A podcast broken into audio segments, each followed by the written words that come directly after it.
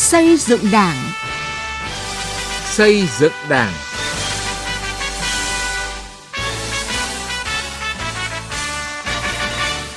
Kính chào quý vị và các bạn. Chương trình xây dựng Đảng hôm nay có những nội dung sau. Danh dự là điều thiêng liêng cao quý nhất đối với mỗi đảng viên. Trường Chính trị Trần Phú Hà Tĩnh đổi mới sáng tạo trong đào tạo cán bộ. Đảng bộ huyện Đồng Hỷ, tỉnh Thái Nguyên học theo bác, làm những việc có lợi cho dân. Trước hết, mời quý vị và các bạn cùng nghe những thông tin về công tác xây dựng Đảng. Thông tấn xã Việt Nam chính thức khai trương trang thông tin đặc biệt, đa loại hình và đa ngôn ngữ, phục vụ Đại hội đại biểu toàn quốc lần thứ 13 của Đảng tại địa chỉ đại hội đảng.vn. Trang thông tin đặc biệt với sự kết hợp của 5 loại hình báo chí, văn bản, ảnh, video, đồ họa, dữ liệu – các cơ quan báo chí và công chúng trong và ngoài nước có thể dễ dàng theo dõi toàn bộ lịch sử các kỳ đại hội đảng toàn quốc, đại hội đảng bộ các cấp tiến tới đại hội 13 của Đảng bằng cách thức trực quan, lượng thông tin lớn. Nhà xuất bản Chính trị Quốc gia Sự thật phối hợp với Ban tuyên giáo Trung ương, Học viện Chính trị Quốc gia Hồ Chí Minh, Hội đồng lý luận Trung ương tổ chức hội thảo khoa học quốc gia với chủ đề Sách lý luận chính trị với sự nghiệp xây dựng và bảo vệ Tổ quốc. Tại hội thảo, nhiều ý kiến tham luận của các chuyên gia đều khẳng định sách lý luận chính trị có vai trò quan trọng trực tiếp truyền bá, bảo vệ và phát triển chủ nghĩa mác-lênin tư tưởng Hồ Chí Minh, quan điểm đường lối của Đảng, chính sách pháp luật của nhà nước. Trong xu thế hội nhập, công nghệ số hiện nay, phương thức truyền tải sách tới tay độc giả đã thay đổi. Vì vậy, đòi hỏi nhà xuất bản phải luôn cập nhật những công nghệ mới, nhu cầu thị hiếu của phần đông độc giả tìm tới sách lý luận chính trị, nhất là thế hệ trẻ.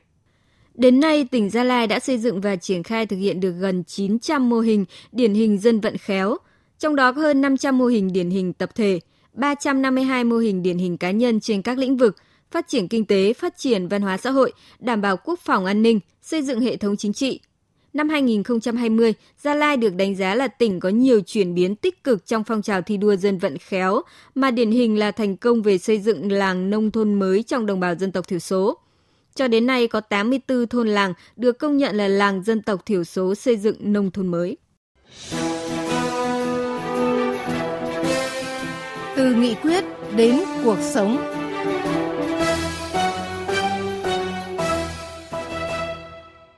Thưa quý vị và các bạn, phải giữ cho được tư cách, đạo đức, danh dự của người đảng viên, người cán bộ cách mạng. Đây là yêu cầu của Tổng Bí thư, Chủ tịch nước Nguyễn Phú Trọng tại hội nghị tổng kết công tác tổ chức Đại hội đại biểu Đảng bộ các cấp nhiệm kỳ 2020-2025 tiến tới Đại hội lần thứ 13 của Đảng. Những lời nói tâm huyết từ trái tim của người đứng đầu Đảng, Nhà nước khiến cho mỗi cán bộ đảng viên, nhất là những người lãnh đạo, những đồng chí ủy viên Ban chấp hành Trung ương Đảng phải suy nghĩ và hành động sao cho xứng đáng với mong mỏi và danh dự của người đảng viên cộng sản bởi danh dự là điều thiêng liêng cao quý nhất. Bài viết của phóng viên Lại Hoa đề cập nội dung này.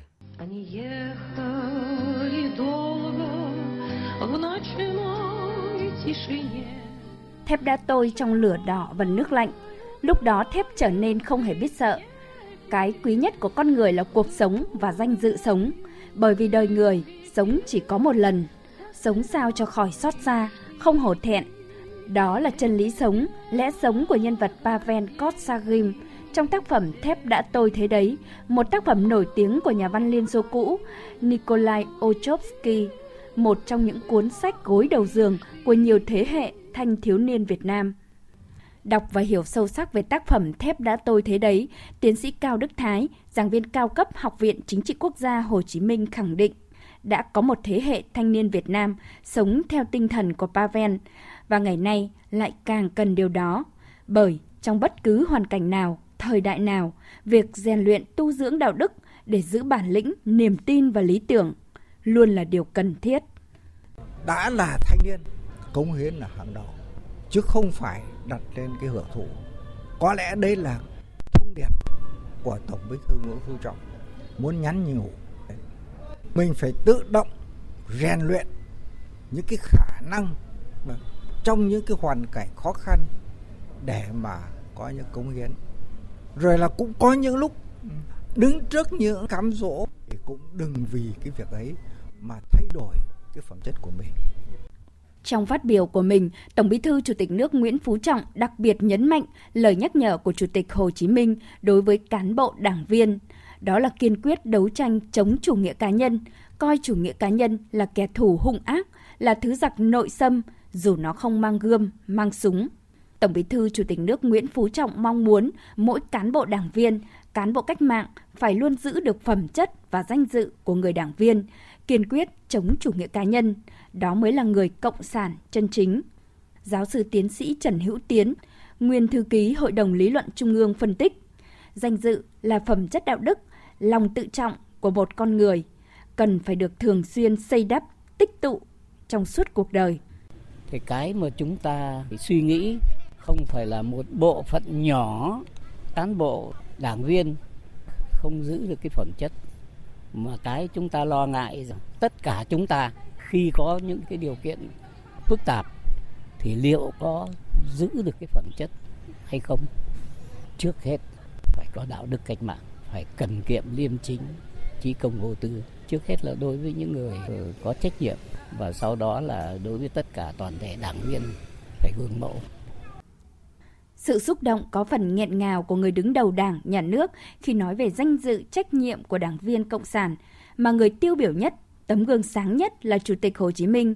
gợi lên trong Phó Giáo sư Tiến sĩ Nguyễn Đức Bách, Liên hiệp các hội khoa học kỹ thuật Việt Nam nhiều chăn trở và suy ngẫm. Tổng bí thư dẫn chứng câu của Nguyễn Đình Thi đấy, trên cái ngực áo kia không có một tấm huân chương nhưng dưới là có một trái tim. Nên là Tổng bí thư xúc động và cả hội trường xúc động nghẹn ngào thôi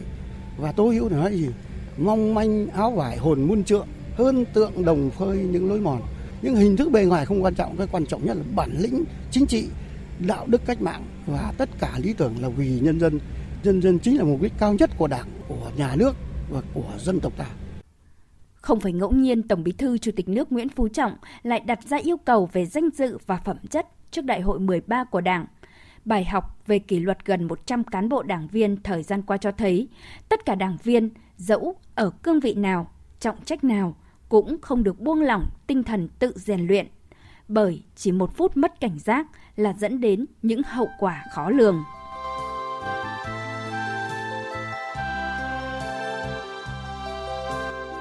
Chọn cán bộ cho đảng là công việc khó và không hề đơn giản.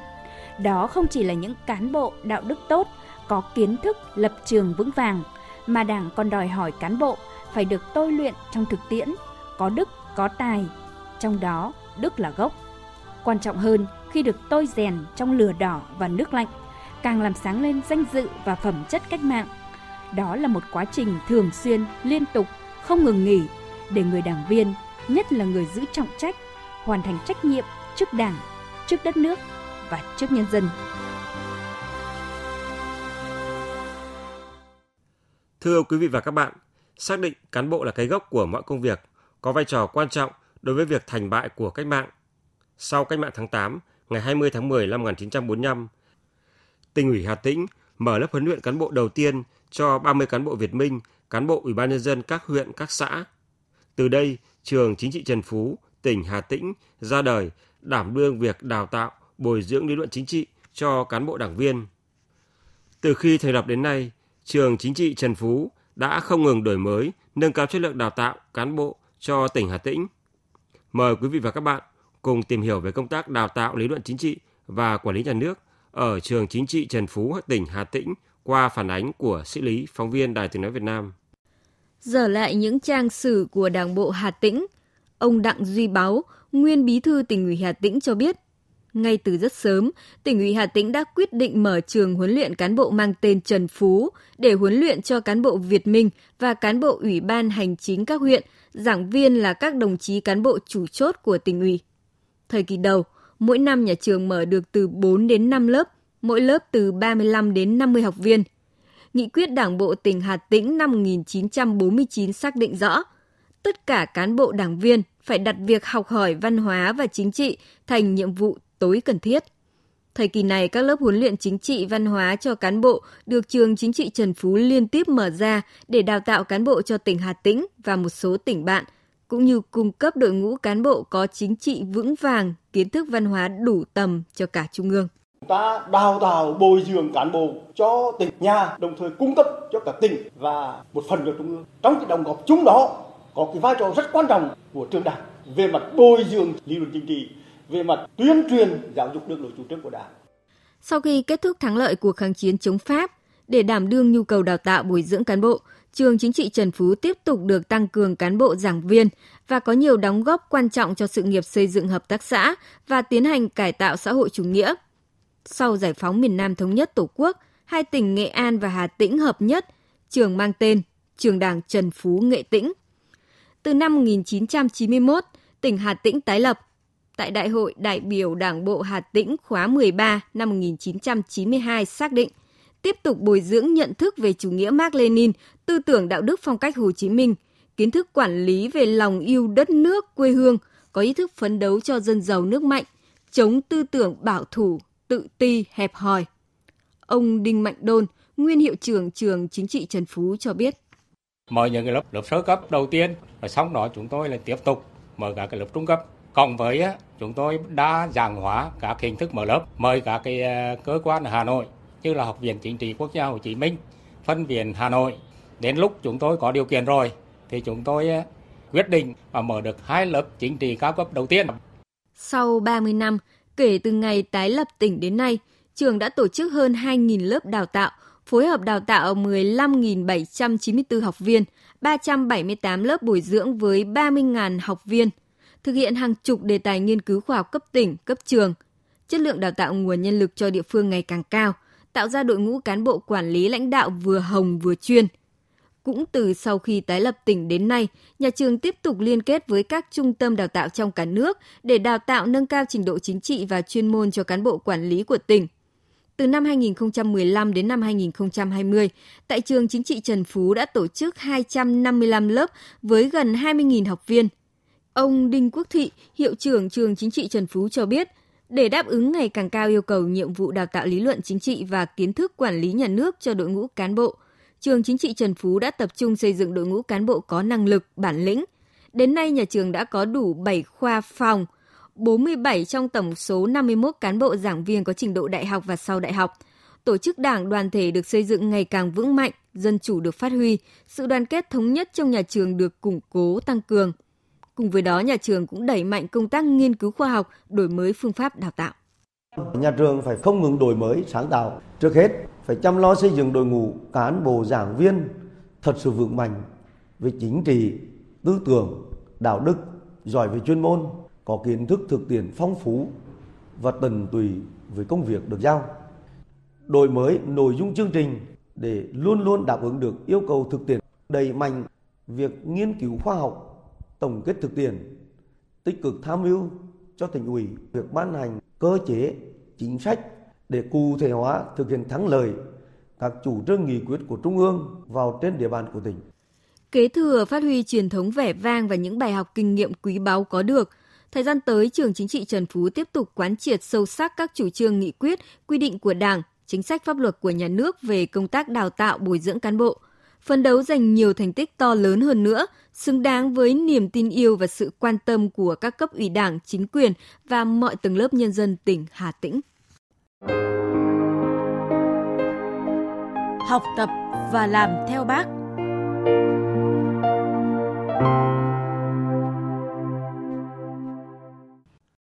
Thưa quý vị, thưa các bạn, qua 4 năm triển khai thực hiện chỉ thị số 05 của Bộ Chính trị về đẩy mạnh học tập và làm theo tư tưởng đạo đức phong cách Hồ Chí Minh, Đảng bộ huyện Đồng Hỷ, tỉnh Thái Nguyên đã có những cách làm sáng tạo để việc học và làm theo bác trở thành việc làm thường xuyên liên tục trong mỗi cán bộ, đảng viên và nhân dân. Học và làm theo bác đã tạo chuyển biến rõ nét từ nhận thức đến hành động trong đội ngũ cán bộ đảng viên, góp phần hoàn thành thắng lợi các nhiệm vụ chính trị ở địa phương. Về nội dung này, phóng viên Đài Tiếng Nói Việt Nam phỏng vấn Bí thư huyện ủy Đồng Hỷ Ngô Xuân Hải. Mời quý vị và các bạn cùng nghe. Xin đồng chí đánh giá những cái kết quả sau ờ, hơn 4 năm thực hiện chỉ thị số 05 của Bộ Chính trị về đẩy mạnh học tập và làm theo tư tưởng đạo đức phong cách Hồ Chí Minh ở huyện Đồng Hỷ. Huyện Đồng Hỷ cũng xác định rằng thực hiện tốt các cái nội dung chỉ thị số 05 có nghĩa là ta đã làm tốt các cái nội dung về công tác xây dựng chỉnh đốn đảng và có nghĩa là chúng ta cũng đã làm tốt cái việc ngăn chặn đẩy lùi những cái biểu hiện suy thoái về tư tưởng chính trị đạo đức lối sống, những cái biểu hiện tự diễn biến, tự chuyển hóa trong nội bộ và có nghĩa là chúng ta cũng đã làm tốt được các cái nội dung về công tác xây dựng đảng trên các lĩnh vực về chính trị, tư tưởng, tổ chức và đạo đức. Xác định cái vai trò và ý nghĩa của chỉ thị số 05, huyện cũng xác định phương châm và cách làm theo cái hướng trên trước, dưới sau, trong trước, ngoài sau và chú trọng cái việc là làm theo. Thế và hàng năm thì xây dựng cái kế hoạch triển khai tổ chức thực hiện các cái nội dung của chỉ thị 05 theo từng cái chuyên đề. Ví dụ như chúng tôi đã triển khai tổ chức thực hiện chuyên đề theo cái nghị quyết Trung ương 4 khóa 11, 12 về xây dựng chỉnh đốn đảng hay là theo tinh thần nghị quyết của Ban chấp hành Trung ương về cái phát huy vai trò của người đứng đầu cấp ủy chính quyền địa phương. Thế và qua triển khai tổ chức thực hiện, cái kết quả đạt được rất là đáng phấn khởi. Các chỉ tiêu về kinh tế xã hội, về an ninh, quốc phòng, xây dựng đảng, xây dựng hệ thống chính trị hàng năm của huyện đều đạt và vượt khá cao. Ở Đồng Hỷ thì đã kết hợp cái việc à, thực hiện chỉ thị 05 với cả à, thực hiện nghị quyết Trung 4 khóa 11, khóa 12. Vậy thì nhờ thực hiện chỉ thị 05 thì những cái biểu hiện về suy thoái về tư tưởng đạo đức, tự diễn biến tự chuyển hóa trong nghị quyết Trung 4 đã chỉ ra ấy, đối với cả cán bộ ờ, đảng viên ở Đồng Hỷ thì đã được ngăn chặn và đẩy lùi như thế nào? Trước hết là về mặt nhận thức của cán bộ đảng viên là được nâng lên. Ờ, cán bộ đảng viên cũng như nhân dân rất phấn khởi, nhiệt tình tham gia những cái chương trình sinh hoạt tri bộ hàng tháng với những chuyên đề cụ thể học tập và làm theo bác ấy từ những cái việc nhỏ nhất từ những cái việc hàng ngày nhất và trong những nhiệm vụ công việc ờ, được phân công qua những cái cách làm như là ghi nhật ký theo tuần thế rồi đánh giá cái kết quả thực hiện theo tháng thì những cái biểu hiện vi phạm mà trước đây có thì nay đã được khắc phục. Thưa đồng chí, à, học và làm theo lời bác 4 năm qua, những cái mô hình hay, những cách làm hiệu quả nào đã được vận dụng sáng tạo và đem lại những kết quả tích cực, quan trọng trong thực tiễn ở Đồng Hỷ ạ?